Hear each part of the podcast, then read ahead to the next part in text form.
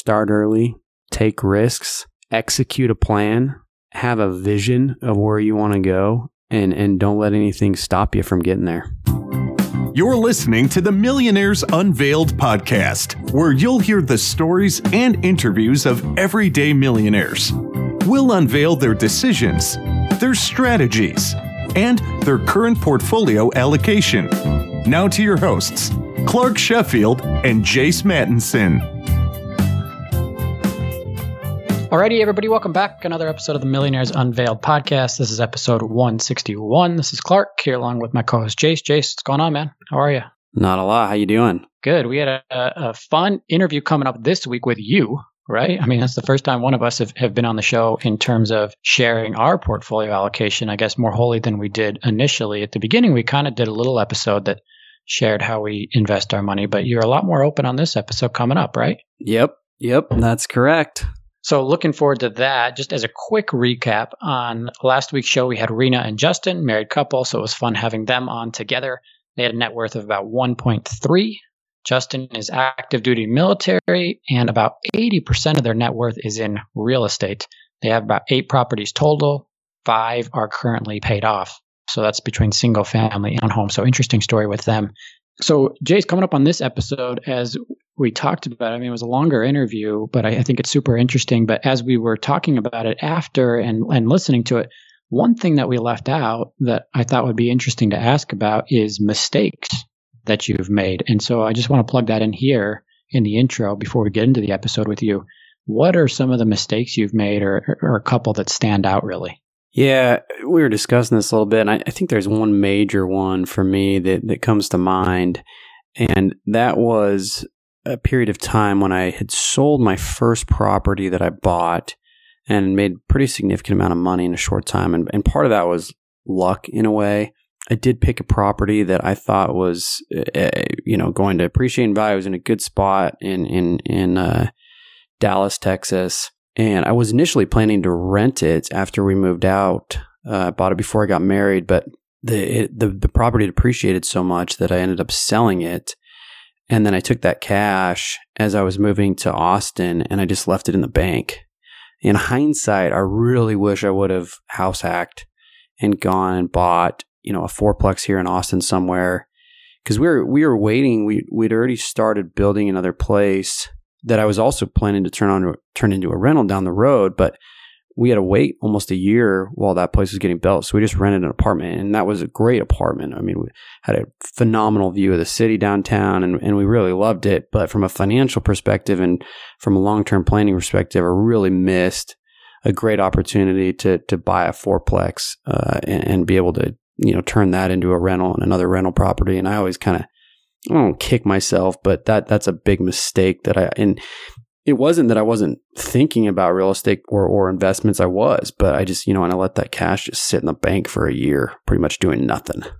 So why didn't you? You mentioned you just had the cash. So why didn't you? I know we talked before a little bit and you said it wasn't even something that was necessarily on your mind. Yeah, I don't I don't know. I mean, I just I don't know if I just hadn't done enough research or I don't know. I just didn't think about it at the time. I was worried about other things and starting business. You know, my wife was was moving on from her job and starting a business and and I had kind of just started a new role uh, with my company and I don't know, it just was something just slipped through and we had no kids at the time. weren't planning on on having kids in that year or the next year even after that. So it just it just slipped through and you know it's one of those things that man i could have I, I could have really done just give you an idea when i when i came here to austin i guess that was what five years ago so call it 2015 i probably could have picked up a fourplex you know in a decent area in the city for you know four or five hundred grand.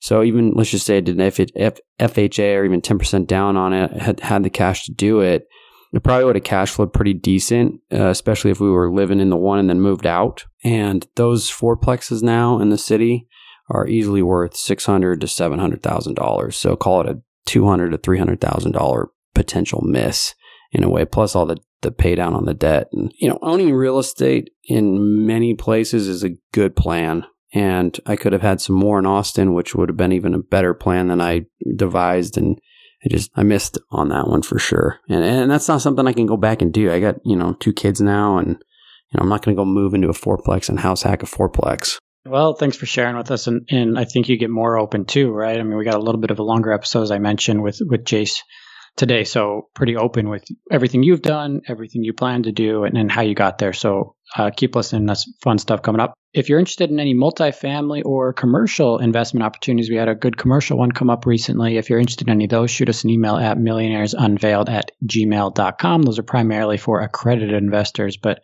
always open, of course, to meeting guests, non accredited investors, or if you just want to reach out, it's always fun to connect with our guests. We actually did this last week when, when I was in Austin recording with Jace. We met up with one of our listeners and, and played tennis. So always fun to connect with people and to meet some of our listeners. If you enjoy the show, if you get something out of it, we'd appreciate you leaving a five star review on any platform you listen to. It helps us grow the show and reach new millionaire interviewees. So thanks for listening week after week. Thanks for hanging with us. Hope everybody is safe and staying healthy. And without any further delay, please help me welcome Jace or Jace. Maybe you want to welcome yourself, right, to our own show. So yeah, something like that. All right, Jace, what's going on? Weird to say welcome to the show when it's both of us, and we're always the ones saying welcome to the show, right? But now, really, I'm welcoming you to the show. So, welcome. Yeah, we've had several listeners that have written in about this, and so finally, I, I well, I don't know. Finally, I guess we just kind of decided that if we're going to do it, we're probably going to do it now. And so I volunteered to, to come on my own show.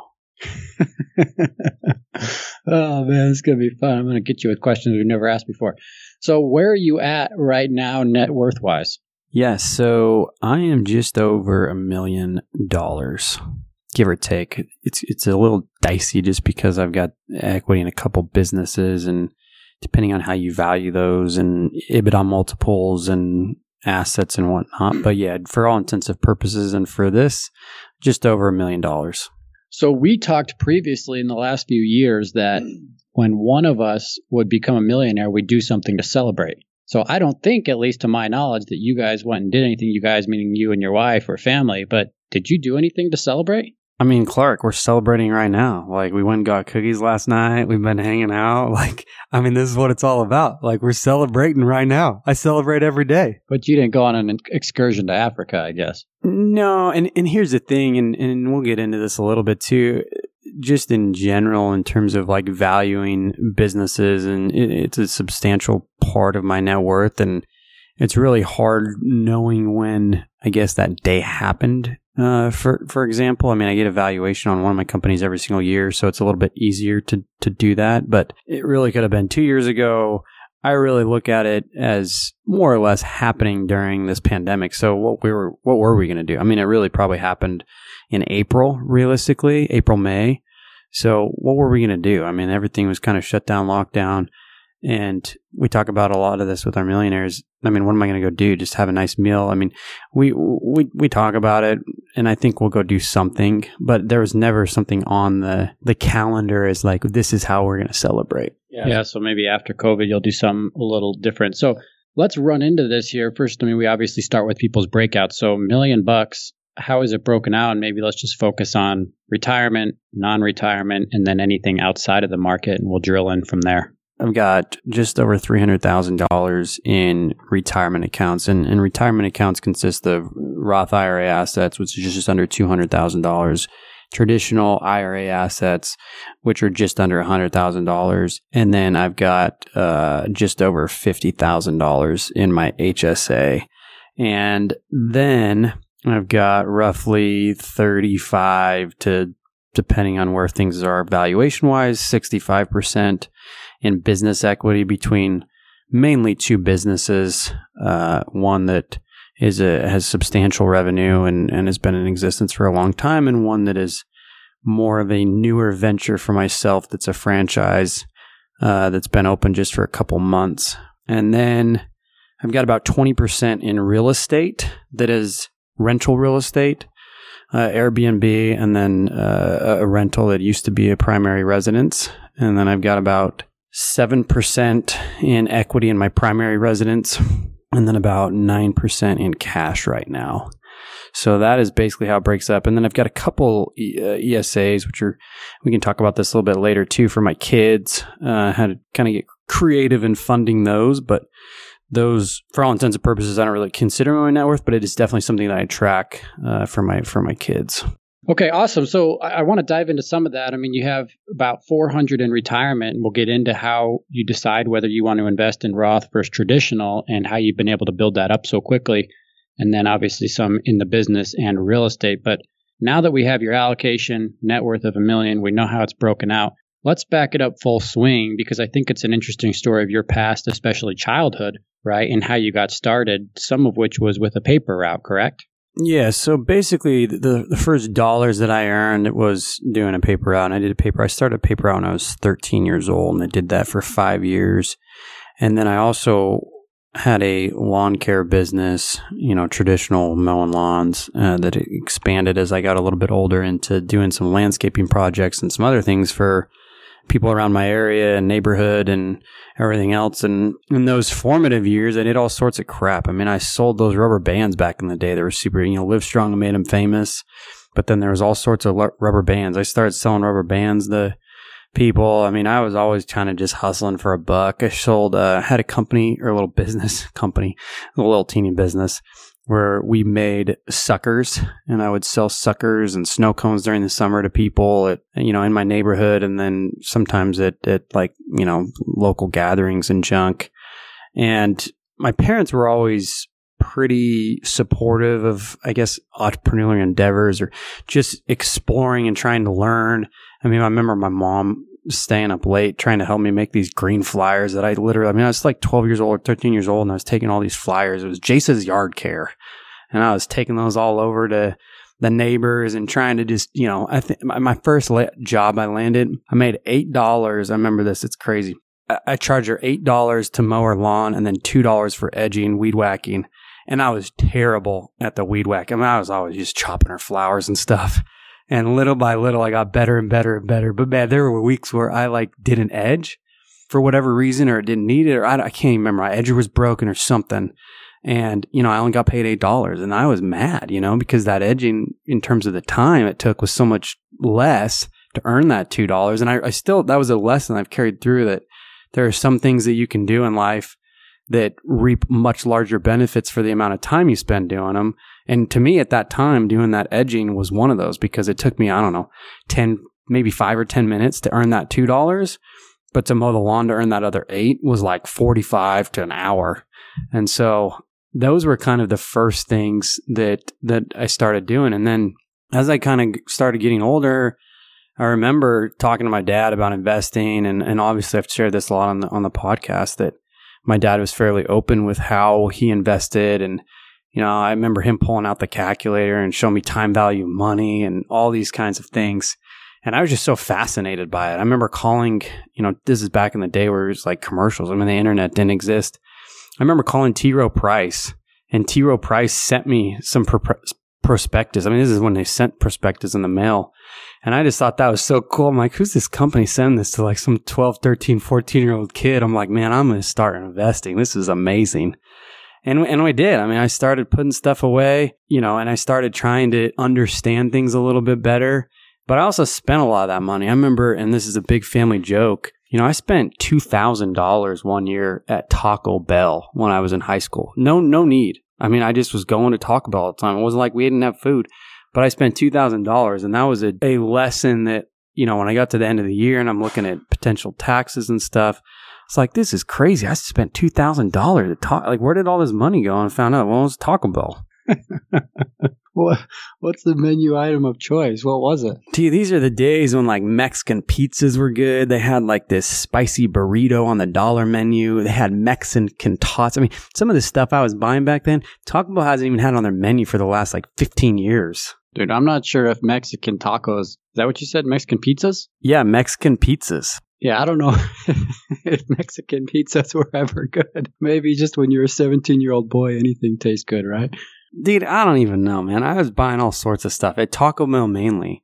You know, there was a few other restaurants around my house, but that one was the one that like we always went to, and I spent so much money there. It was stupid. You know, 16 years old. I mean, think about if I invested in that at 16, where that would be if I would have bought, let's just say Amazon stock or even anything. I mean, it would just would have been crazy. But, you know, that was a good lesson, I think, to learn at that age.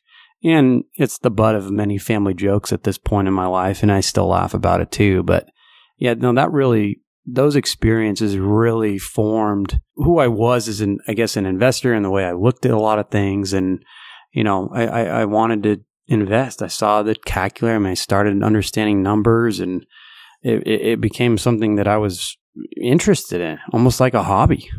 So, how did the thinking, the entrepreneurial thinking start? Was it something that at a young age, when you were 10 or 12 years old, your dad said, Hey, go do this?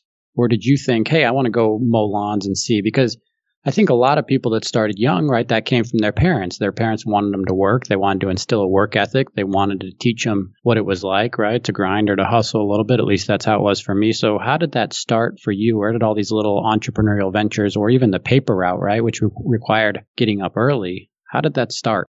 Yeah, there were a few people that I knew that had paper routes, and I subbed for them a couple times, and I just saw the amount of money that I was made, you know, that I made when they were subbing. I'm like, man, this is great. And for somebody who was, I mean, I just, I just was trying to hustle. I guess there, part of it, I was, you know, my parents didn't buy everything for me, so there were things I want. I remember wanting a bike really bad, and it was like hundred dollars at Costco.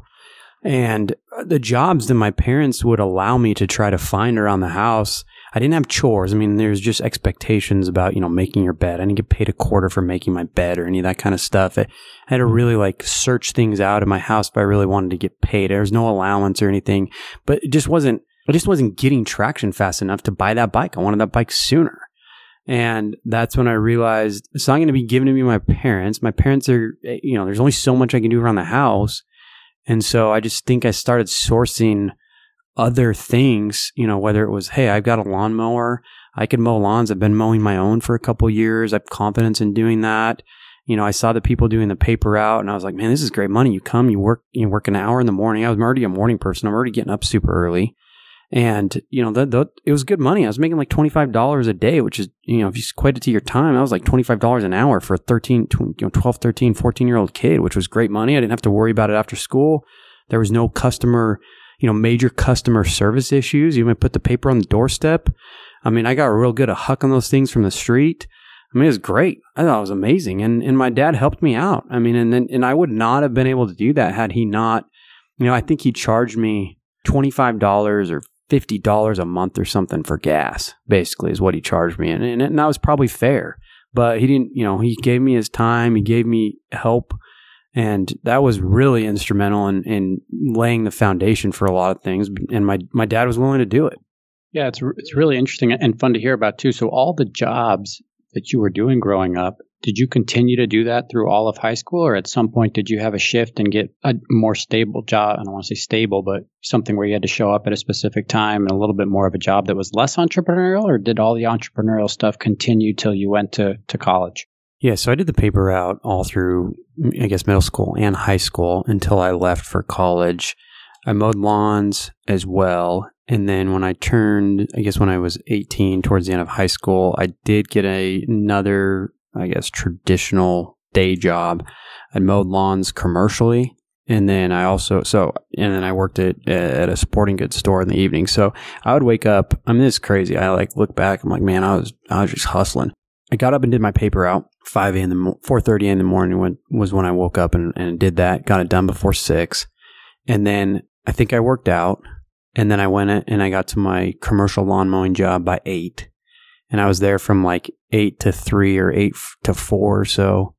And then I'd go home, have dinner, and then I would go work at the sporting goods store most days from 6 p.m. to 10 p.m. And then I go home and go to bed. And I just did that for basically once high school ended for the whole summer, so like four months. And then I went to college and I became a janitor at college.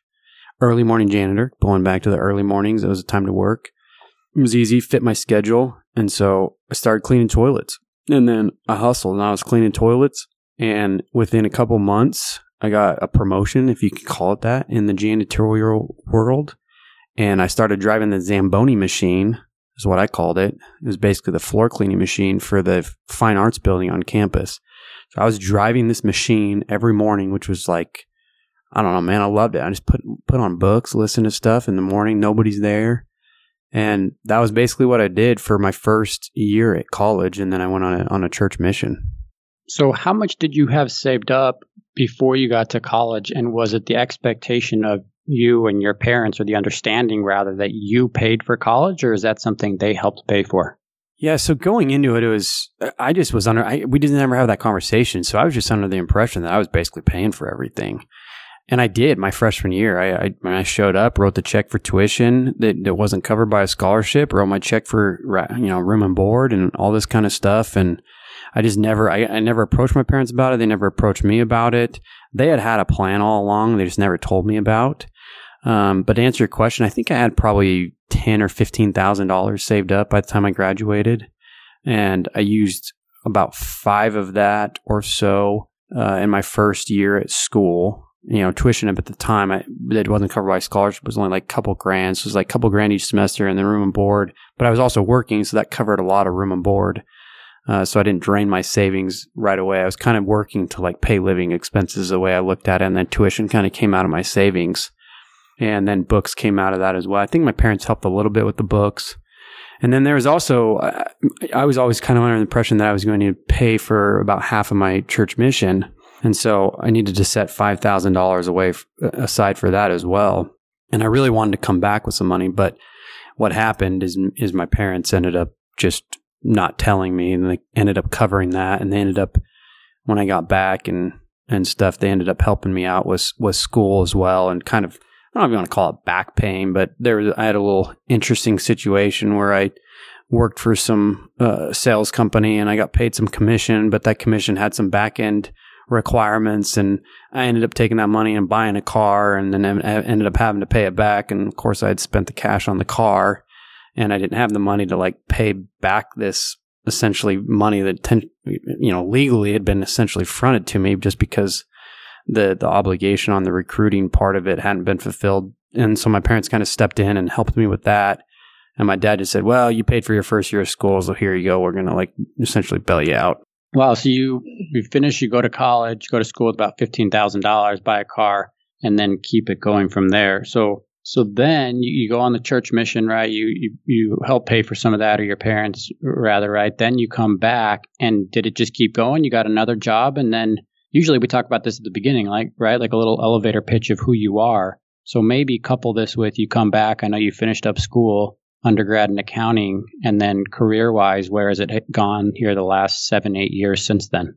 Yeah, so I got back. I, I, got a couple more jobs doing a bunch of different things. Started realizing that I, I wanted to go major in business. I was pre med before I went on that church mission, came back, decided I was going to pursue a business career, and then it ultimately landed on doing accounting worked all through school, most of the time, two jobs, or at least one job, sometimes two jobs. And I can remember one year I had this internship thing that popped up and I had the time to do it. So that year I had three jobs, which is crazy. But, uh, you know, I just, I, I, wanted to get experience. And, you know, when opportunities kind of presented themselves, I didn't want to turn them down just because I didn't think I have the time. I just tried to figure out how to make the time. When I graduated, I, I took a opportunity with Price Waterhouse or PwC.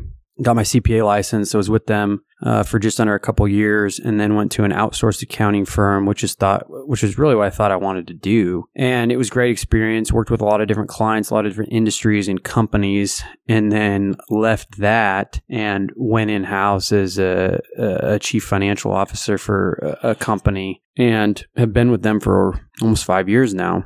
So, how much jumping around careers here, right? Because I think early on you stayed, what, a year and a half, right? At Big Four, we call it, or at PwC. Then you moved over to this outsourced accounting firm and stayed, what, about a year ish there, maybe less. A couple years. A couple years. And then this opportunity came up. So, there's been a few people, right? A few millionaires that we've had on the show that have jumped around uh, and and really found success, right, in their careers, whether it's being something that they wanted to do more of, or something they were more interested, or whether it was just financially. So, for you, was it searching for what you wanted to do, or was it a little bit following the opportunity and the money as things came?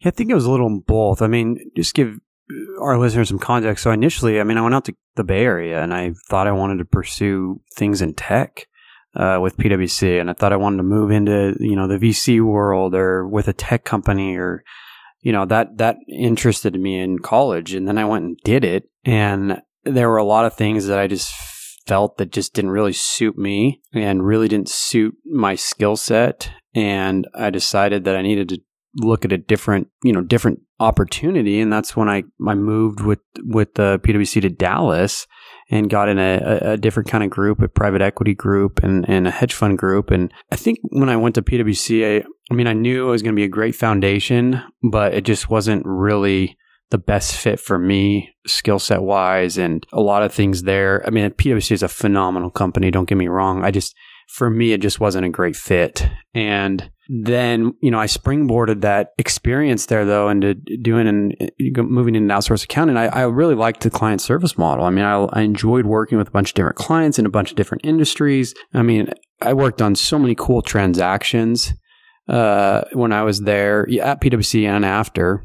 Ultimately, I actually made partner with that firm uh, and, and, moved and opened an office and stuff. And and I really enjoyed a lot of it. And I still, I mean, there's there's a lot of things that I think are are really fun about that business and about that model. But I just I, I got an opportunity, and it was just too good to pass up. And you know that in terms of like the career trajectory, you know, each one of these moves uh, significantly made more money each time. And I think the experience that was going to get gained, in my opinion, was uh, going to surpass and outweigh the experience that I was going to continue have at the previous place. And so that's really why I made a lot of the moves. I mean, there's there's a couple different components to it, but I also wanted to find something that fit me a little bit better too. And that was that was tough to do. I mean, at first the first few years, I asked my wife about this. I mean, there was just it was like, yeah, this just isn't a good fit.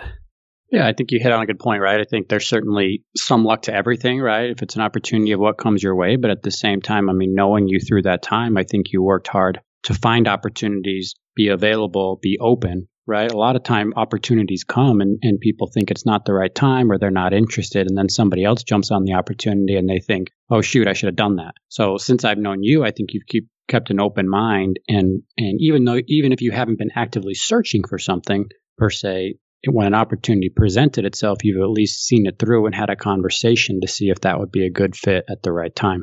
Yeah, I mean, a couple of those times uh, making those moves, you know, you could consider them risks in a lot of ways. I mean, the people that I was working with PwC thought I was nuts you know, moving on from where I was moving on. They're like, you've only been here.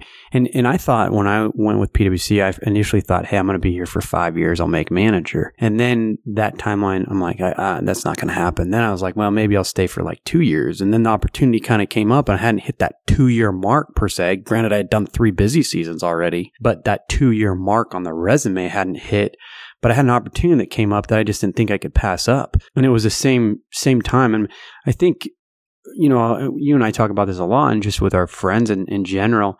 Sometimes the best time to take these so, you know, quote unquote called risks are when you really don't have much to lose. Because, I mean, heck, you and I both talking like, well, I mean, if that didn't work out, we know our firms are always wanting people to come back. They're always trying to get people with experience to come back.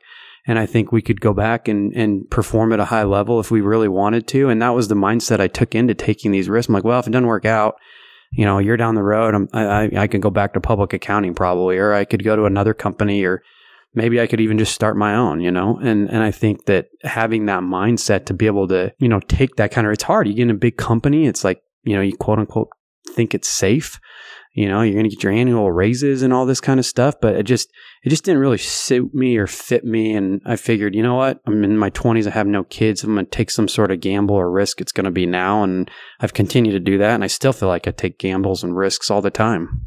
So salary wise what did you start with at pwc your first job out of school what did you start at? I think it was like 55 grand okay so 55 grand at pwc to start and then much as you're comfortable sharing, where are you at now, or how has that evolved over time? Yeah, so I started at 55 grand, then I got married, and my wife started her job uh, shortly thereafter we got married. So we went to 100, I think 120, maybe 110, 120, somewhere in that range. And then she worked for a little bit. Then we moved. She started a business, and my income, my salary was at 75 or 80. I can't really remember exactly, but then I, I, I made quite a bit of money on commission because I was starting to bring in some business and clients and stuff. And, and the way my firm worked is I basically got some carry on that. So I think right after public, that first year after, I, I made over a hundred grand, but a, a, good chunk of it, I mean, almost 30% of it was probably uh, commissions. Then my wife started a business and then my income scaled up from there to 150, 160 with bonus over 200 and then has gone up from there, you know, over 250 uh, with bonuses. And my wife's continued to, you know, grow her business and stuff. And so, yeah, I mean, household income wise, we always talk about this. I mean, basically went from 55 grand post college to over 250. Yeah, remarkable, right? I mean, to five exit in what is it, eight years or something, right? I mean, that's some career management, obviously. So tremendously done. Not like you need me to tell you that, but pretty amazing, right? To, to have it bump up so quick. So l- let's go back here now to your breakout. So about 400,000 in retirement. When did you start contributing to a Roth as you were working in the, those early years, whether it was the paper route or the yard work or the snow cones or any other venture? Is that when the, the contributions to the IRA started, or was that more when you first started working?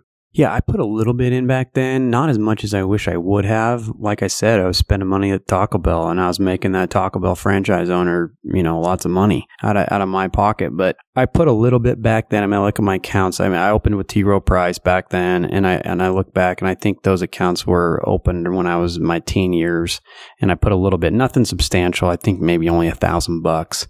And then I really started ramping that up a little bit more in college as I was making some more money. Still not maxing it out. I really didn't start maxing out my Roth until I became until I graduated actually. And then it was full on board maxing out Roth, my Roth. Then I got married, started maxing out my my wife's Roth. I was maxing out all retirement accounts and basically all through my 20s. And then what about the HSA? When did that start? Because you're you're up there too, right? On the HSA 50,000, that's one of the higher HSAs of the millionaires we've had, right? Yeah, so I started HSA actually when I started at PwC. PwC had that option and they matched a little bit. I can't remember how much they matched, but yeah, I, I rolled that.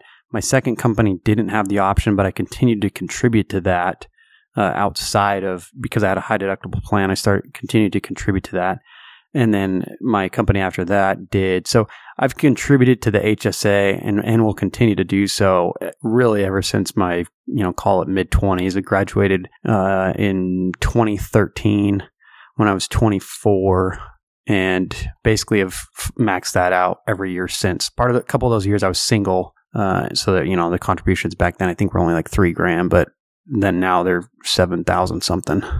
Okay. And then I obviously, I know you obviously invest that as well. So just back to this, this uh, retirement accounts. So about 300 in the Roth, 100 in traditional. Why the breakout? Why not all Roth? Why not all traditional? How did that breakout come to be? About about three to one, right?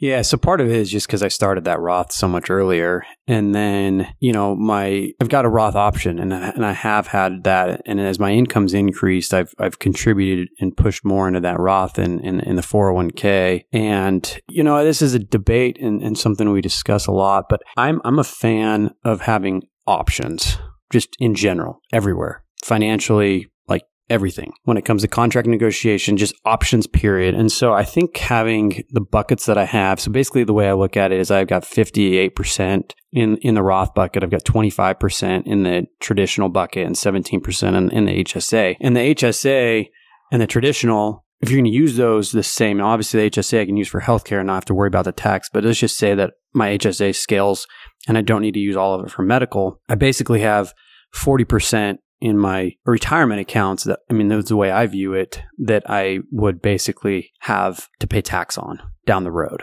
And then 60% that I don't. And, and the intent is that that will get closer to probably 50 50 or 55 45 uh, and just to have that's basically the way I look at those because those those accounts I'm not going to touch until I'm 60, 59 and a half or later. And so that money, I mean, I just it sits there, it grows. I really don't add much more to it now. I take my company match and then I invest and, and I max out the HSA every year. And I just made that decision this last year. So I quit maxing out those accounts and I quit contributing to my Roth. And the theory behind that for myself is that you know this this snowball is already big enough in my opinion for it to just continue to grow for those assets because i, I really don't want to people always say like how much do you really want to have when you retire? And basically if you put in a calculator i'm like you know 30 years this is probably going to give me a, a, substantial enough to retirement.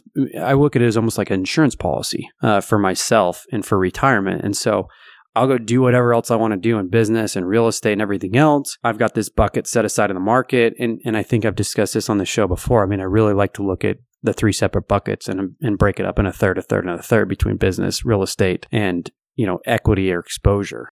Yeah. So going back off of what you said, so if you put in 400,000 as your present value at 6%, right? Conservative, we, I feel like 6% over 30 years, you end up with 2.3. You throw 8% in there and you end up with, with 4 million. The only thing that we go back and forth on deciding whether or not to do this is the thought of self-directing a Roth, right? Because that becomes an option even if you have a lot of money into a retirement account. Oftentimes, uh, if you find a good deal and self-direct a Roth, that could be beneficial as well. Yeah, and it, I mean, it is a, it is a debate, and I think you know, just in general, it's one of those things that, you know, I, I mean, I go back and forth on it. And it, there's this element of like living now versus living later. And do you have enough? And, you know, we, we talk about this a lot with our millionaires. And when do you turn on the spending? And, and I just, I kind of look at the stuff that I do now and maybe instead of putting $6,000 into, you know, a Roth account, I put $6,000 into boat club and we go have a great time on the boat with me, my friends, family, kids. And I don't know that I had that mindset probably three years ago or four years ago,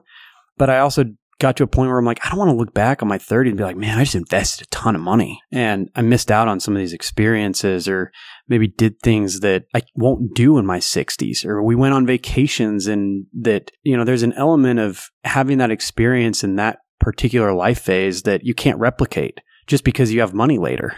Yeah, I think you make a good point there. And, and that's something we talked about a month or two ago, right on the show with Bill Perkins in his book about paying for experiences at a specific age. So let me just say, though, that's not always the Jace I knew, right? I mean, this is, we've known each other, what, let's see, I can't, 10 years or so, eight years maybe? Started the podcast three years ago, but knew each other in school. So the Jace I knew was either frugal or cheap or a little bit of both right? And so when did that start for you? And let me ask your wife because she's here with us now, Stacy. How was it when you first got married to Jace and when did this change of mindset start to happen? I, have got to interject though. I'm probably still frugal and cheap. Just depends on when it is, what it is, time of the month, what kind of cash flow's going on, and all sorts of stuff.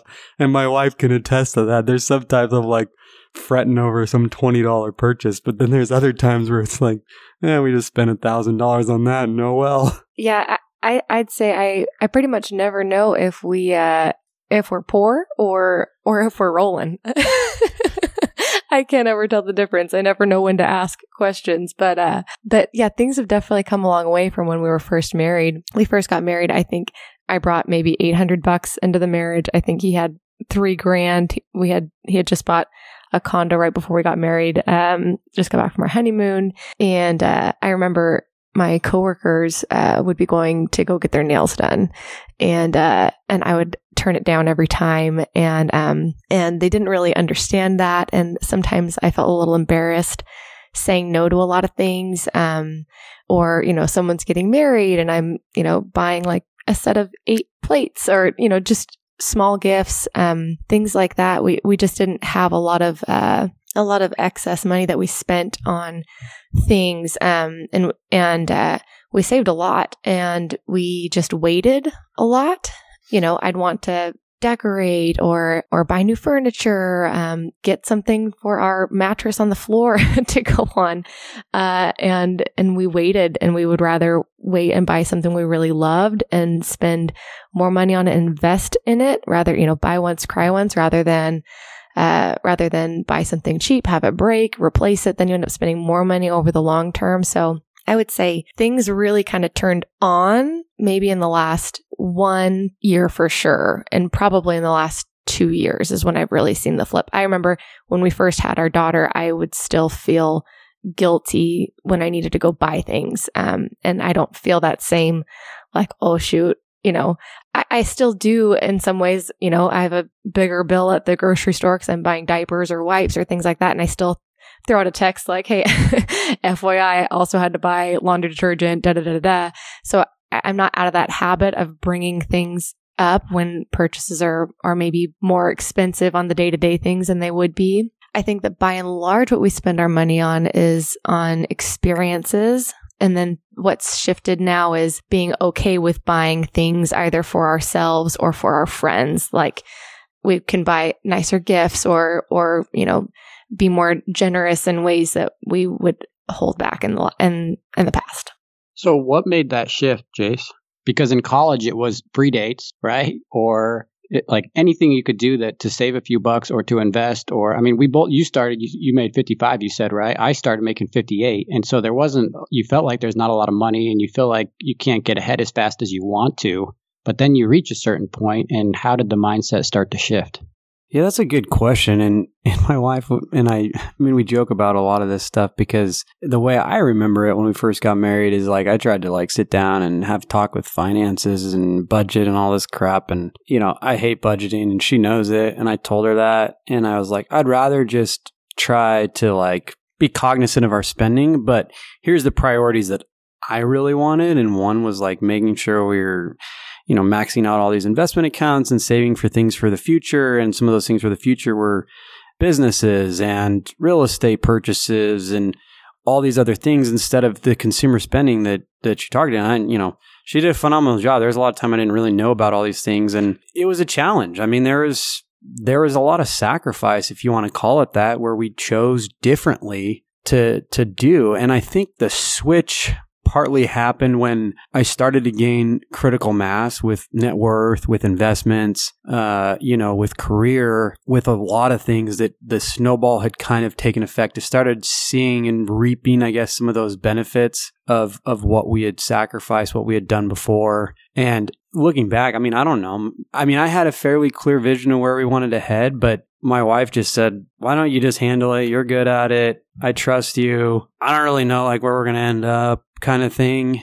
And and so that's the way we we rolled. And I think really just that critical mass and, and trying to figure out too. I mean, there, I didn't want to live like a pauper forever. I mean, you know, there's an element to saving and investing and growing, but I also didn't want to get to the point where I was 60 and regret having like experiences that, you know, were valuable to me in 20s and 30s. And I think we've done a pretty good job of that. I mean, I don't know. What do you think, hon? I would say it's it's been a it's been a good balance. I would say even in our early years, we would still spend some of that extra income on travel. That would be where we spent it on on building those experiences, uh, which felt like we still had a full life, even though I wasn't buying the cute thirty dollar trays that go on the coffee table and the fig trees to, to decorate with. And uh, so I think that that felt like a good balance because it still f- felt like a really rich life. You don't, it was a really rich life. It didn't need to have the things, although it's fun to have the things. And uh, even still now, the majority of the spend is just on things that make life feel more full or bringing a more f- full feeling life to friends and family uh, than just on sheer purchasing things and and kind of moving past that buyer's guilt when okay oh shoot kids are growing out of clothes. I need to buy new clothes for them uh, which i still manage. I, I don't go bananas on on things. Uh, that's not to say that that we don't manage that um, but just not feeling like i'm i'm putting us behind. And and jace mentioned earlier that he he really is the brains of of the whole operation and my whole goal for the last 7 years has just been don't spend money and if I do, put it on my business. yeah, I mean I, I you know, as we are talking about this, I'm thinking back, you know, there's a period of time my car broke down and Stacy and I joke, she married me for my bikes.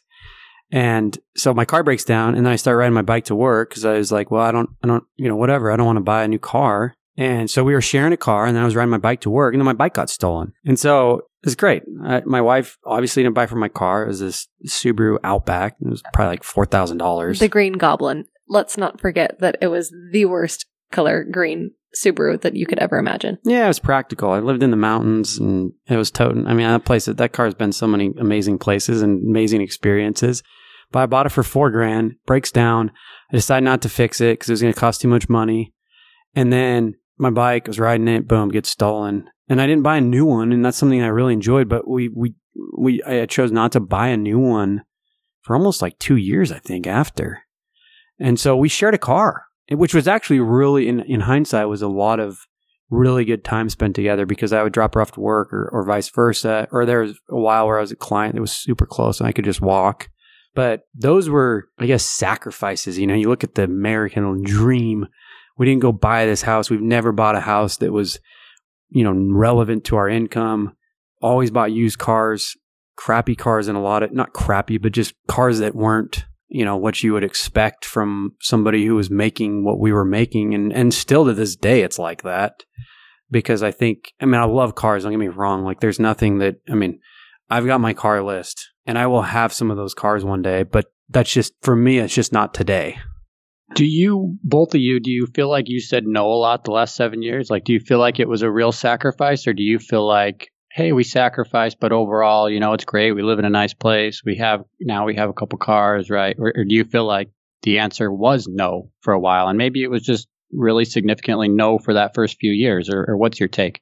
Yeah, I, I mean, I would say it was a lot of no for a lot. Oh, not even. Uh, it's hard to say that it was a no. It was just I know we're not going to buy this. Especially, I think as a female, there there's that tendency you want to nest. You want to make your home a beautiful place. I felt like I had a good closet. I still don't really buy clothes for myself very often. I did last night my first my first dress of uh, of the year I think that I bought for myself uh, for our for our family pictures. And and and Jace's first response was what you don't have something that you like that you want to wear? So let's not pretend like we're over the hump here.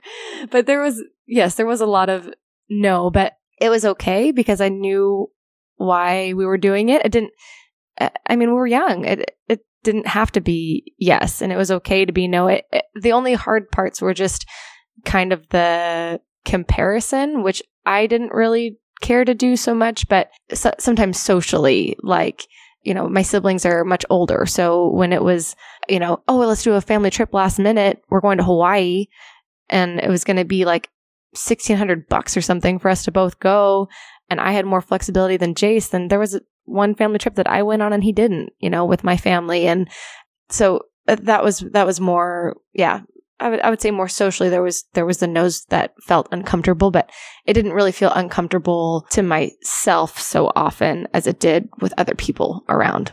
I don't think it really bothered me much, you know, in terms of saying no or whatever. I mean, I, he doesn't care about uh, social norms. I don't. I really don't care what other people think of me. I mean, I do to some degree, but at the same time, like, I, I think this is where, you know, talking about having like a vivid vision, like, I know where I want to go and I don't really it really doesn't bother me if like I go to some place and like people are like, "Oh, we're gonna do this or whatever." And at the t- you know back in the, those times, it was like I'm gonna choose not to spend my money that way. I mean, we bring on a lot of these millionaires and we have a lot of those conversations where like they got to give.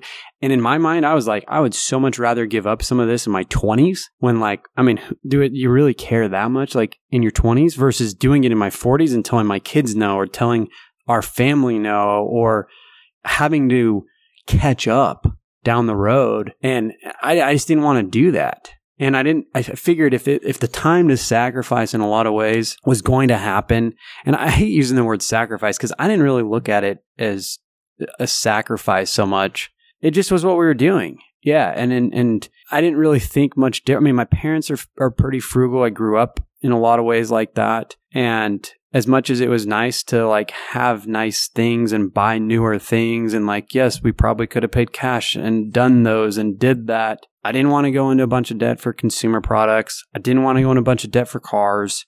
Didn't want to have car payments. You know i didn't want to do all these things. I was like well i mean here's where my vi- here's where i'm headed. Does this thing fit in the puzzle? And you know my wife talks about these you know throw pillows or like decorating or whatever. And like I I had to really come a long way, and I'm still kind of coming a long way. Where those things don't necessarily bring me the happiness that they bring her, but I like have to figure out how that fits in my plan, her plan, because I just don't get the value out of them that she gets out of them, and so. You know, in the early years, it was like, well, we're not going to do this. We're not going to decorate. And I always wanted to be like, I mean, why are we decorating? Why are we doing this? Like, we're going to move from this house soon anyway. It was always like, why, why invest in this? I'm just going to throw a lot of this away and trying to make that balance. And we're still like trying to make that balance in a lot of ways. Although I think now, after hitting that critical mass, we've been, we've gotten a lot better at doing that. And he finds value in living in a house that feels like a home. Thank you. It's true. It's true. oh man, that's good. So there's a there's a, a I want to embarrass Jace here for a little bit, and I don't know who the best, which of two of you is the best one to ter- tell the story. But there's a story right where a brand came up a clothing brand, right? And yep. just didn't know what it. Tell me the story. Yeah, so I was dating my wife, and there was a break in. This is in Dallas, and there's a store, and I it was a break in. Somebody backed up a truck to this glass front of this brand. It was Chanel. And as the story was getting told amongst her siblings and herself, my mind, I was like, who the heck is Chanel? So I just blurted it out. I'm like, well, where does Chanel live? And of course, everybody started laughing at me. I had not, never had exposure to Chanel. And because in my mind, I was thinking, man, who, ha- who lives close enough to the road where somebody could back up a truck into their front house that's all glass and steal a bunch of things out of it? Come to find out, it's the store. And there was, I don't know, 10 feet between the concrete and the glass and whatever. So I backed the truck and stole a bunch of stuff. And I was like, wait, who the crap's Chanel? That's when I learned about the brand Chanel. And I was like, in my mid 20s. I grew up in an area, I think I've said this before, Spokane, Washington. We didn't even get a Nordstrom until, gosh, I probably was like late middle school. We got a Nordstrom. I remember you see a Nordstrom and Abercrombie and Fitch I had never had exposure. My parents were in the medical field, so they're always in scrubs. It. My dad didn't care about clothes. He still wears stuff from like the 70s. He doesn't get rid of anything, keeps wearing it. Like, so they were never into fashion, never into clothes. I never had exposure. We never went shopping for any of that stuff. I was a jock, which is, you know, my wife and I joke that's probably why we need to get married sooner, is because I was still wearing like basketball shorts and a t shirt as an outfit. Still kind of do a lot of times. Oh man. So let's shift gears here and talk. You mentioned earlier time versus value right? And we, I think you mentioned it first when you were doing the, the lawn mowing and the, the weed whacking around the yard, right? The weed whacking took you a lot, what, longer? One of the two took you a longer time, but you got paid less for it. So I, I guess where I'm going here is now you're willing to pay for things that you weren't normally willing to pay for because you value the time or the free time or the time to do what you want rather than spending the time to do something right? So g- give me an example, I guess, of, of what a couple of those things are and how you came, I don't know what the right phrase is, came to peace with them or came to terms to pay for something, maybe to outsource something, right? To have somebody else help with something or to pay for something rather than to do it yourself. Yeah, that's been a little bit of an evolution. That wasn't really the mindset I grew up with. Like it was always like we're always going to DIY, we're going to fix it ourselves, we're going to do it ourselves, we're going to make it work for ourselves. As time's gone on, like you said, I've started to value some more of those time that time and there are some things between my wife and I that we've figured that neither one of us are great at or that we don't like to do. One of those is is in the last year with the, add another baby and stuff. We have somebody that comes and helps us with cleaning the house and laundry. Other things is like having a personal assistant at work and, you know, which is a little bit different, but, you know, I think just in general, there are activities that don't really bring us happiness. They don't really like bring us together in a lot of ways. Both of us, you know, it's like, oh man, I just can't wait to clean my house on a Saturday afternoon. Both of us don't want to do that. We want to play, or I do a lot. And she wants to play too because she doesn't, you know, she likes a happy husband. She's like walking the dog for me to play. And, but on the flip side of that, like I really enjoy doing my lawn. Like I, I enjoy mowing my lawn. At some point in my future, I probably will outsource that but I really enjoy like getting the mower. I really like you know, all equipment. I, heck, I had the business forever. And, and so that's one thing that I don't outsource and I like doing it. Yeah. It lawn looks great, by the way. So going forward here, what, what's the, what's the plan for you both? Is there a certain goal? Is there something you want to hit? Is there still something that you really want? Whether it's an item or a bigger home, obviously as the family expands, maybe the home expands. But going forward here, what's what's the goal? And Stacy, if you want to talk about your business, you could share about that too. I mean, we're talking talking goals, I mean, I'll know we've made it. So we have uh, we have some friends, and we always talk about, we'll know we've made it when X Y Z, and it's usually something outlandish or or just funny or not. It started with, we'll know we've made it when we start buying throw pillows. That's where this started. I mean, kind of, but not really, but really, because I didn't I didn't really understand the value of throw pillows. I still don't. I know we always talk about this, and my wife's my wife uses some, or or I use some name on the on the pellet on my Peloton name that's related to throw pillows. yeah. So I I mean I feel like we've got a really rich life now. There's I would say there's not a lot that I feel like I need added to my life for it to be something greater. I think the Peloton treadmill would be awesome if I had the space for it. But other than that, um, I, I I think that we have everything that we really need or want for the most part right now. And yeah, for, for me, business wise, it's, it's been kind of a strange time in my life, uh, being in childbearing years, because you end up having to step away from your work and your career in some regards. By trade, I'm a registered dietitian nutritionist. And uh, I was a clinical dietitian for some time and then started a private practice, which then morphed into nutrition communications. So I've really enjoyed the nutrition communication space. I've had a lot of uh, I've had a lot of flexibility there to be able to uh, spend time with my kids and work from home. Um, and then I put we put our toddler in school this summer, a couple days a week, so that helps me to be able to to work some more. And then rolling out uh, a a kitchen apron line, which I'm super thrilled about because people don't wear aprons right now because they suck. so we solved that problem with a great fit, great coverage. Think athleisure for your kitchen and you've hit the nail on the head. So that'll be rolling out soon. We'd love to take that eventually to be a, a kitchen goods line, but, uh, but launching with the apron as our, as our flagship product. Yeah, great answer. Let me follow up with Stacy because I think it's important. I think there's a lot of either like moms or really dads, right? They're working parents that want to try and balance it, both people working or a mom working inside and outside the home. What's been some of the biggest challenges for you and how have you overcome it or how have you made it work where you've been able, you guys have two kids now, how have you been able to do it and make it work? To start, it's mass chaos. no, it's great. Uh, I, I think that probably one of the challenges is I would say that Jason and I are not always at a unity of the faith on what that should look like. I think that he would be fine and happy if we had full time care for the kids and I worked full time. But for me, I think that these years are really fleeting and it's not forever. It's just right now. And I do want to be their primary caregiver. When our oldest was younger, she used to take a lot of naps, you know, two, two hour naps a day. That was four hours a day that I could work. But this summer is when we uh, started doing some half day school for our toddler and then uh, and then added someone to help with the housework because that that's where the breaking point is. I can't work if nap time is my critical time or before they wake up or after they go to bed I, I can't maintain all the laundry and all the deep cleaning and working and keep the kids happy and be a sane person. So outsourcing some of that has been critical to being able to uh, take my business further. And and I don't want to lose that. My career is important to me. I just I, I but I don't want to miss these years right now. They'll be in school full time soon enough. It's just not that time now. I think of it as a season.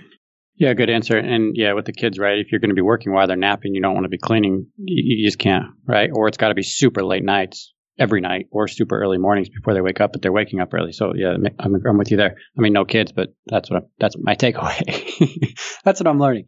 So going forward, Jace and Stacy, I mean, where do you go from here? Is there a, a net worth goal, a passive income goal? I want to get into passive income and mindset a little bit after this, but going forward, where are you guys heading? Yeah, Stacy, where do you want to get to net worth wise? I just want to not have to worry about it. Do you worry about it now? honey, honey, you don't even look at our bank account. I look at my business account and that's what matters. I don't know. I'm. I, I show her our net worth spreadsheet once a year. That's basically what we've compromised. Not compromised. It's just she doesn't want to mess with it. But where do you want to get to? It's not that I'm an idiot about it. I no, just, no. You're, you're really good at it and you really enjoy it. And it's a little bit over my head. I have to be totally honest. You're really good at it. I let you run with it. I just trust you. Do not screw me over, please. Otherwise, I'm moving with Clark and Sarah as their first child. But do you want to get to somewhere net worth wise or passive income, or does it not even? We haven't even had this conversation, Clark. You had to put her on the spot. Well, let me put you on the spot. You tell me. I, look, if this is over her head, dietitian's over your head, so I don't blame it. I don't blame her one bit. But you tell me if you have a net worth goal. Yeah, I mean it's it's a moving stick, right? I I've always think I've had 10 million in the mind as as a place to get to. I've always thought that was a good number. I think with inflation and everything else, it's probably realistic to to want to go somewhere between 5 and 10. And so that's really where I've really set my my earlier sights on is trying to get to that 10 and it's not so much, you know, having a 10 million dollar net worth or whatever. It, it's partly of like what that freedom looks like of having that, you know, level of wealth and how you can structure your income and getting into the passive income like the the the net worth number has it's important. Don't get me wrong. There's one way. I mean, it's one way to keep score, and I do it every month, and I and I have for a while. But that that passive income, and, and I, you know, the term we always use passive income, like how much passive income is it is, or, or, or is it really passive? But that number to me has become a lot more critical, in especially in the last two to three years, because I really do think that is what enables you to either pursue things that are important to you or be able to give more of your time or more of your money or whatever else. If you're able to generate income without having to trade your time for it, you know, that that's really where that freedom comes. And so that passive income number is is more important to me than than the net worth specifically. And at that point, I, I really just want to be able to live comfortably and and the way I look at passive income and, and living comfortably is basically I've got everything paid off, no debt, so no mortgage, which is basically the only debt that, that I have. Uh, I've got a little bit of debt on one of my businesses, but that that would be basically living expenses. And and I mean, yes, if you have the kids in the house and we need to have them, I mean that would probably be I don't know 100 150 grand. But if we have everything paid off, I think I mean I want to go boating, five six grand a year, join the club six grand, seven grand, or whatever for golfing at a club all the you know all year. Food. I mean, we put together a dream budget a few years ago, or discussed it. Everything we'd ever want, and it was like, I mean, this is we're crazy. We're spending like hundred thousand dollars a year on on travel, taking the whole family, taking all our kids, our spouses, grandkids, add it all up, and it was like 250 300 grand that i was like i'm like i don't know how i don't know what else i would spend money on i mean that was it I was like, and that was just, I mean, a hundred thousand of that was just straight up travel to take the family on a big trip. Not even two of us. Like there was another 50,000 I think we put in that for just travel for just us, which like, I'm, i mean, I'm still cheap. We talk to some of these millionaires who want to fly first class. I don't know that I'll get there for a little while where I'm, I'm willing to pay like that extra money to, to fly first class. Like flying experience terrible anyway. So what's the difference between paying $300 or 2000 i mean maybe first class is different. I've flown it a couple times. I'm like i don't know that the dollar value is that much different. So if you back all that out i mean it's like heck i could probably live on 80 to 100 grand with everything paid off and have everything i want to do. But you're saying if you get to that 300 and this is something we've talked about too right? Doing a dream budget but you're saying if you get to that 300 number then that's everything you'd want to do. So passive income now has taken weight a little bit more of the weight rather than net income. Yeah, totally. Especially if if you look at like you know, for example, if you've got business equity, how much business? I mean, what's your return on your net worth? What that's a number I've started looking at a lot more too, because and it's not just return in terms of like how much value it goes up. It's what kind of cash flow gets kicked off from that, because that's really you know, whether it's retirement accounts or whether it's a liquidation on a business, at some point you're converting all these assets into cash flow, into, you know, daily life and living. And so that to me has become a lot more important. But yeah, I mean, going back to like living the life that I want, I mean, I could probably, you know, passive income would be 100, 150. And if I really wanted to scale that to, you know, take the family on a crazy trip every year, you know, with all my kids, grandkids, and all that, it'd be 300. Right. So even when we talk about like the 4% withdrawal, that's all for cash flow, right? I mean, that's the goal is to sit here on a million dollar portfolio or whatever it is. And if you want to live off 50 grand, right, you have 1.1, 1.2, you can withdraw your 4%. I mean, that's basically what it's doing, right? You're just trying to have a big bucket that you can draw from and create passive income. So this I know along with mindset and networking and creating more of a vision for where you want to be has become, I think, more critical to you over the last couple years. How did that come to be and, and why does it play such an important role for you now? Yeah, I mean, there's the old saying, I think Jim Rohn said, your, your network or your net worth is your network. And it's true in a lot of ways, but it's not just the network. It's the mindset that comes with it. It's being around those kinds of people that think differently or think and are involved in different things than you. And I really made it a point four years ago, I think, to be around some of these people that thought differently, that look at the world through a different lens than I do. You know, we started the podcast, we started meeting all these different people that look at their investments differently potentially. And, it, you know, we're between reading books and self educating. And, you know, there's eh, a book out there called Vivid Vision that's been instrumental in, in trying to form this and just figuring out one, trying to become the best person, best self I can be, challenging. You know, we, we focus net worth and passive income. It's just a scorecard.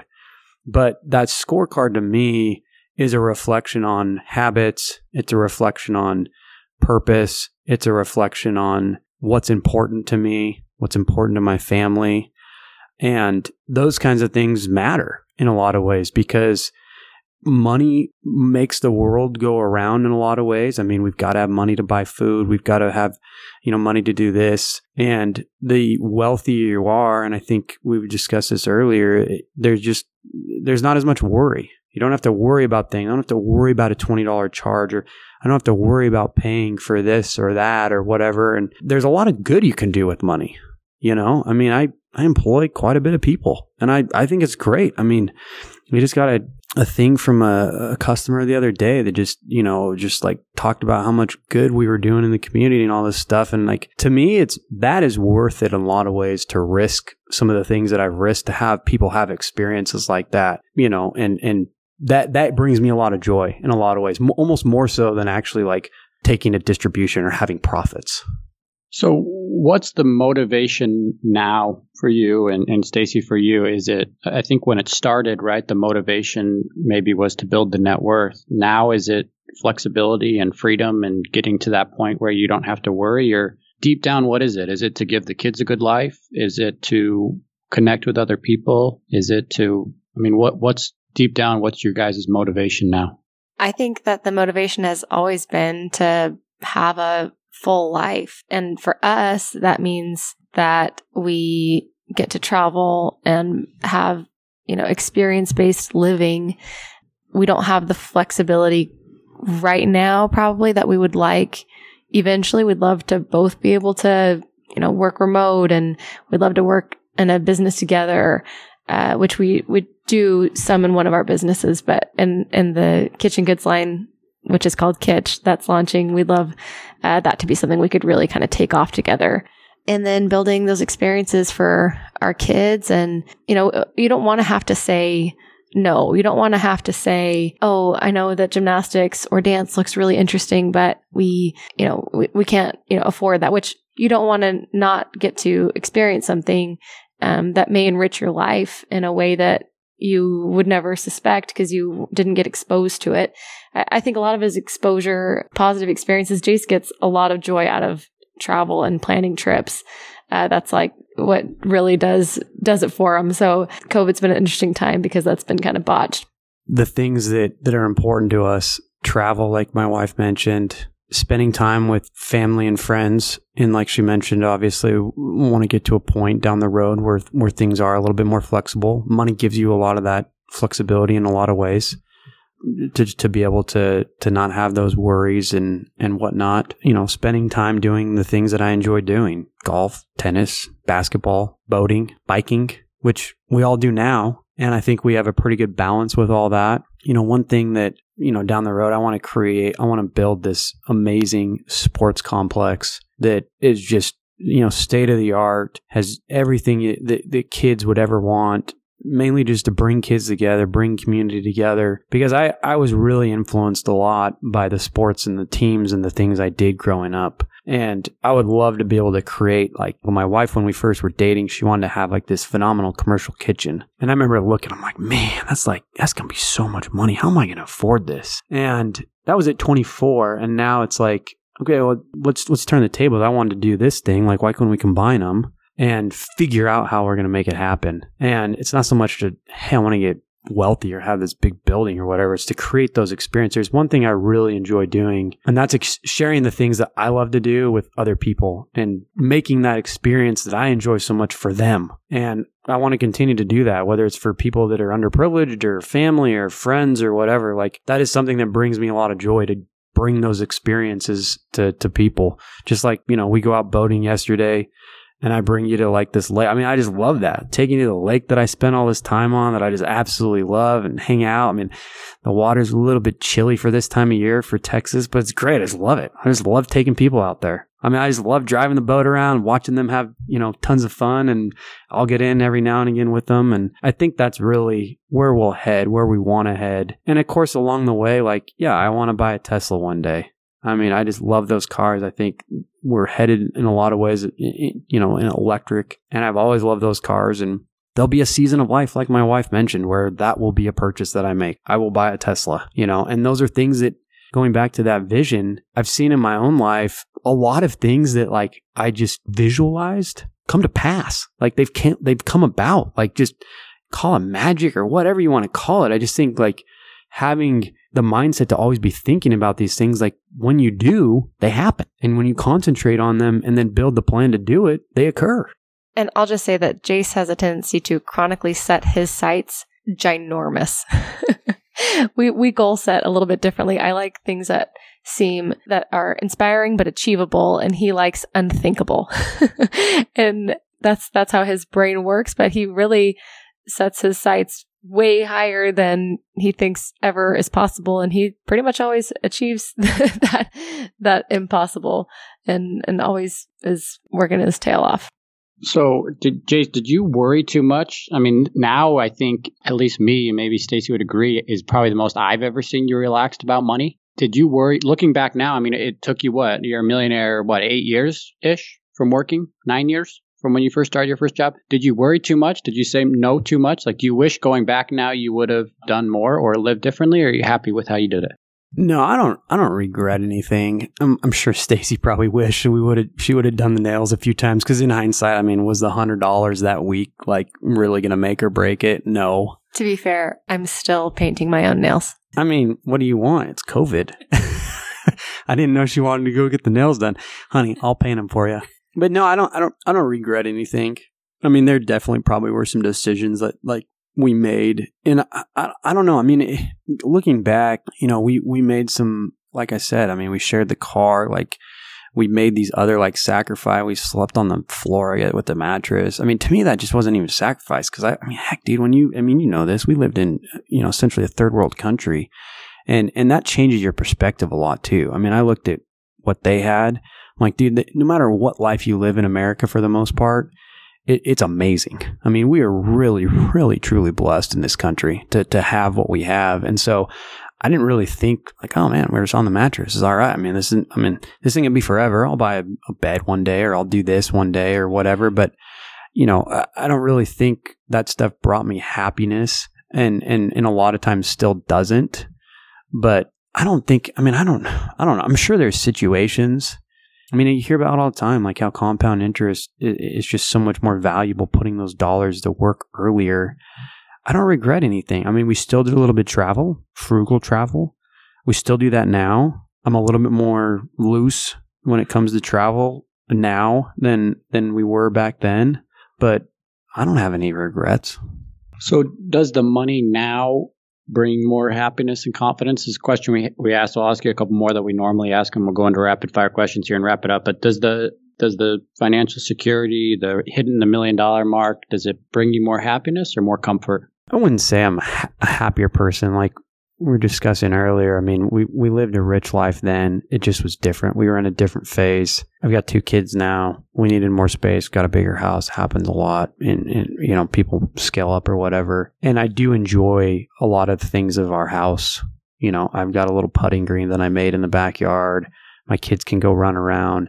And those kinds of things definitely, you know, bring a level of happiness. It's just different. But it wasn't like I was not happy before on the confidence side, yeah, definitely.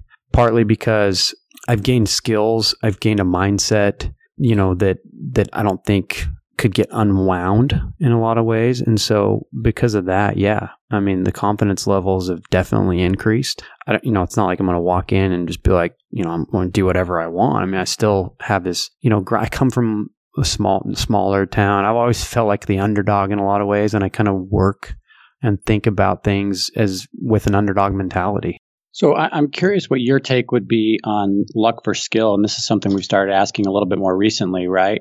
What percent of the success, or what part of the success was luck, and what part of it was skill and mindset and working hard and making it happen for yourself? Yeah, I think they're both important. You know, we say the harder you work, the luckier I get. And I think there's an element to that uh, you know, putting yourself out there, putting yourself in, in position for opportunities. If you tell a lot of people what you want, what you want to get in life, how you want to do it, it's going to happen. You know, you put those people around you, those kinds of people change your mindset or say, hey, this guy's looking for this or he's doing this or you know, if you're just putting a bug in there, say you want to buy a, a, real estate deal or a business or something, you start telling people all that. One, you've just created a natural accountability for yourself. And the other part of that, and that's a lot of things where a lot of people, I think, not fail, but just miss the miss the mark is not having accountability to stuff. They say they want to do something, who's holding them accountable? We don't hold ourselves accountable very well. Other people do that for us. And then being able to to have the mindset. I mean, obviously it's important to have some skills and people are paid for the value you create in the marketplace, whether it's your company or whether it's somebody else's company. People are generally going to pay you for the value you create. So there's some skill involved into creating value for people whether it's for your company, their company, or or your personal household or whatever, you've got to have some skill to be able to create value. So the accountability for you, how do you do that? Is there an accountability partner that you team up with? Is it is it just regularly reviewing your goals? I know that's become more important. So how do you personally handle that? Yeah, that's something I've I've really tried to get better at. But yes, there is. I do have some accountability partners with certain things. Uh, my wife and I discuss a lot of these things you know, in terms of uh, holding each other accountable. And I'll be honest, there those kinds of things, especially earlier in our marriage, were not comfortable. You know, it's not comfortable to like not perform the the person that you love the most. Like, hey, I put this on paper. I wanted to accomplish it, and they see your flaws, and it's like crap. Like, I live with this person. That that element has has evolved, and, and we've become much better as a couple, holding each other accountable not in a negative way, but just, hey, you really wanted to say you wanted to do this. I really want to help you do it. I'm going to hold you accountable to, to do it. And, you know, th- that, that's been critical. Reviewing, having that vision, reviewing my goals, and, and really more so establishing the habits that, that lead to those goals has been extremely critical. Fun. So let's jump into some rapid fire questions here. I mean, these are ones we've asked for the beginning for the last what three years or so since we started the podcast. So I think it'll be interesting to get your take. And I, I don't think that I know most of the answers to these for you, right? So what's been your most expensive pair of pants you've ever purchased? Oh man, I know that we always ask this. I mean, I've probably spent a hundred to hundred fifty dollars on a pair of pants. No, his wife says no. How much? My AG jeans, even when I buy them on sale, they're like a hundred bucks. I would say anywhere between eighty to one twenty and that's them on sale, never full price. But I, you've never gotten close to one eight, one fifty, and I doubt you've even touched one twenty. Probably more around the eighty range. No, I think I think I had a pair of those AGs that were on sale for like a hundred. I don't know. I mean, right. It, back to this, like it's like all relative at some point. Like I forget how much I spend. Those pants regularly priced are way too expensive in my opinion, and clothing just in general. So yeah, back to like getting them on sale, a hundred bucks. We'll call it that. Okay, what about shoes? Most expensive shoes? I think a pair of my Allen Edmonds. Well, I guess the my boots, my Tecovas were probably the most expensive, but those were a gift. But the pair of shoes I probably I purchased a couple pair of Allen Edmonds in the 250 range. Once again, probably on sale, but 200 250. And then I think we've talked about this a lot, but the most expensive or what's been worth the money, right? I think for you, it's been experiences and making those experiences, whether that's travel or doing something. So if that's the case, I mean, confirm that. And then what's not been worth the money? Yeah, definitely the experiences, whether it's been travel or going boating or golfing. I mean, like golfing's not a cheap, cheap thing. My wife and I have spent a lot more time and money on golfing this last year. Those are definitely the things that are worth spending money on to us and and and I like nice things. I mean, I, like my wife mentioned earlier, buy once, cry once. I always say it because I hate buying something that just gets trashed or like you know it's okay. I went cheap and then it doesn't last. I'd rather spend more money on you know nice furniture and have it last for 10 15 20 years and really enjoy it over that period of time. Stuff that's not worth spending the money on to me the throw pillows. I mean i always joke about them but i mean not really but i just th- there's certain things that i just don't get as much value out of personally that you know say my wife does or whatever but together we don't go out to a lot of like expensive meals especially now that we have kids.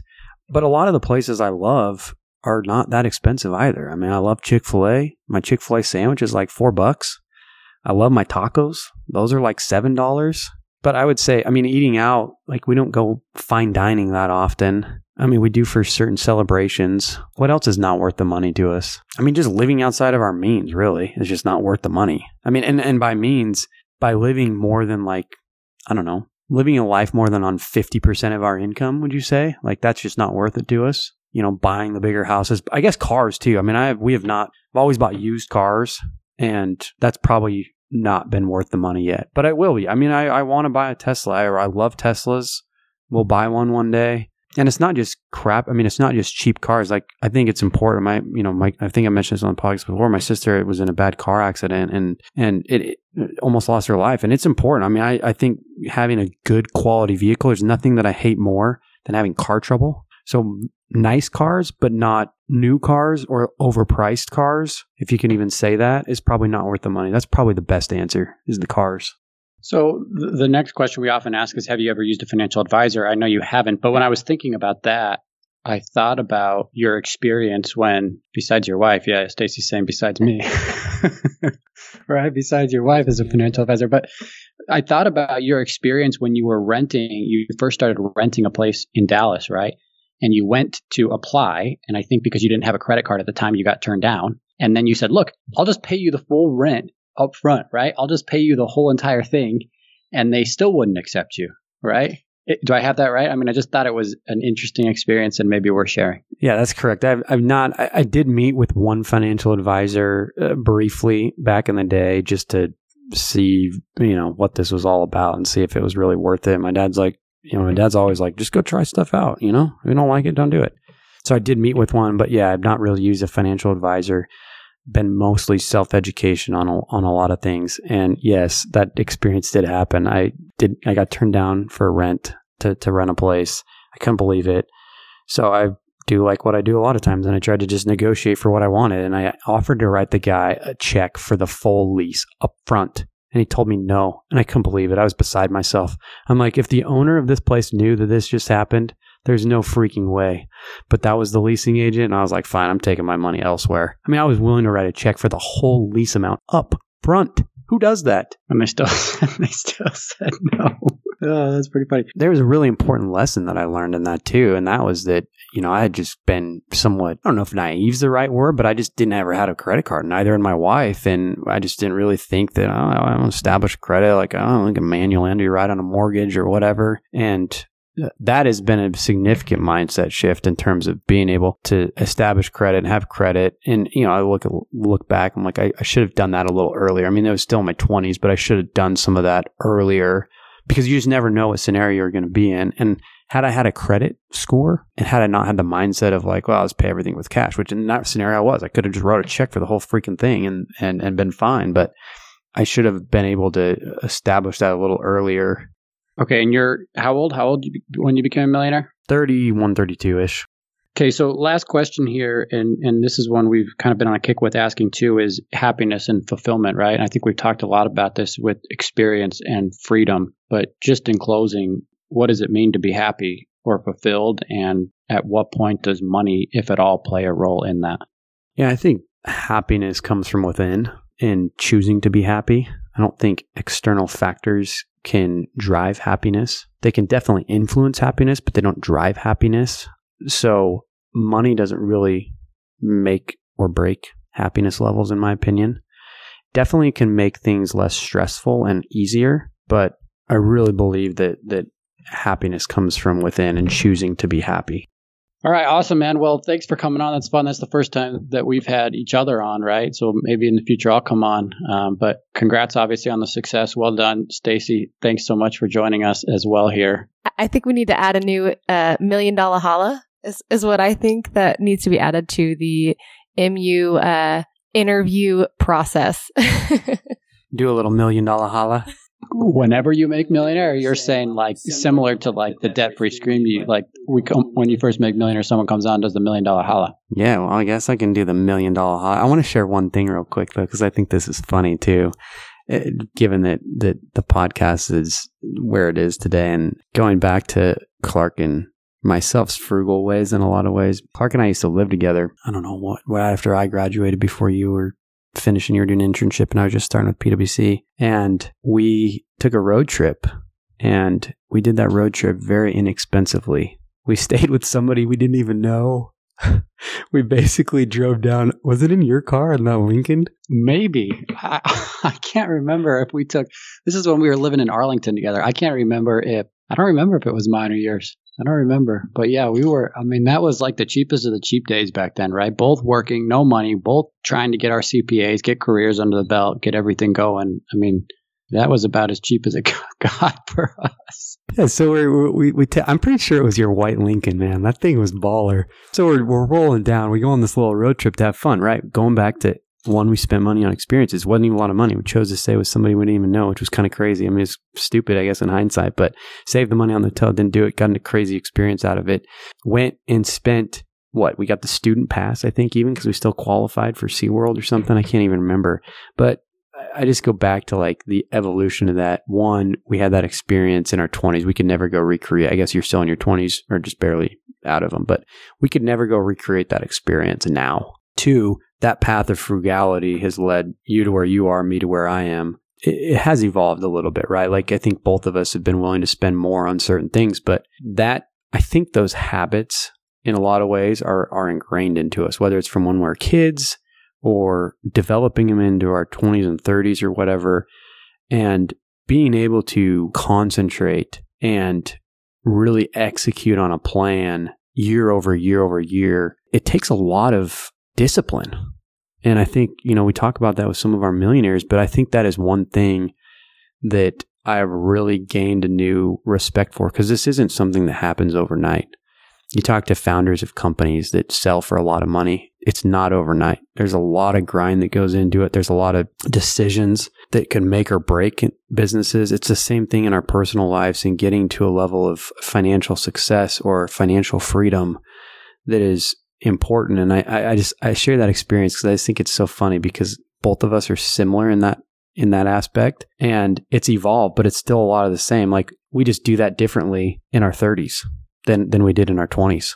It reminds me of when we had David on episode 100, right? He he talked on he came on and said in, when you start living a certain way, people will I don't know if it's judge you, but look differently at you, right? Or especially, I think if you're really frugal or saying no, people will say like, "Oh, why do you, you know, why do you make those decisions?" And then you get to a certain point, whether it's success, net worth, passive income, income, you know, whatever it may be, and then those same people, he says, come back to him and be like, "Oh, I always knew you'd be successful, right?" Or like, "Oh, yeah, yeah, like I don't need to know how you did it anymore. I, I, know, I always knew you did it, like overnight success." But I, I think you make a good point that it's years in the making of intentionality and focus to make it happen, right? And I think there's some element of luck for everybody, but I think there's a significant amount of, of skill and a significant amount of forward thinking and planning and determining how you want to take the risk and the decisions you want to make. So anyway, this has been been really fun. First time obviously having you on. So so thanks for joining. Um, a little bit weird to say thanks for joining the show, right? When it's your own co-host, but this has been fun. Thanks again.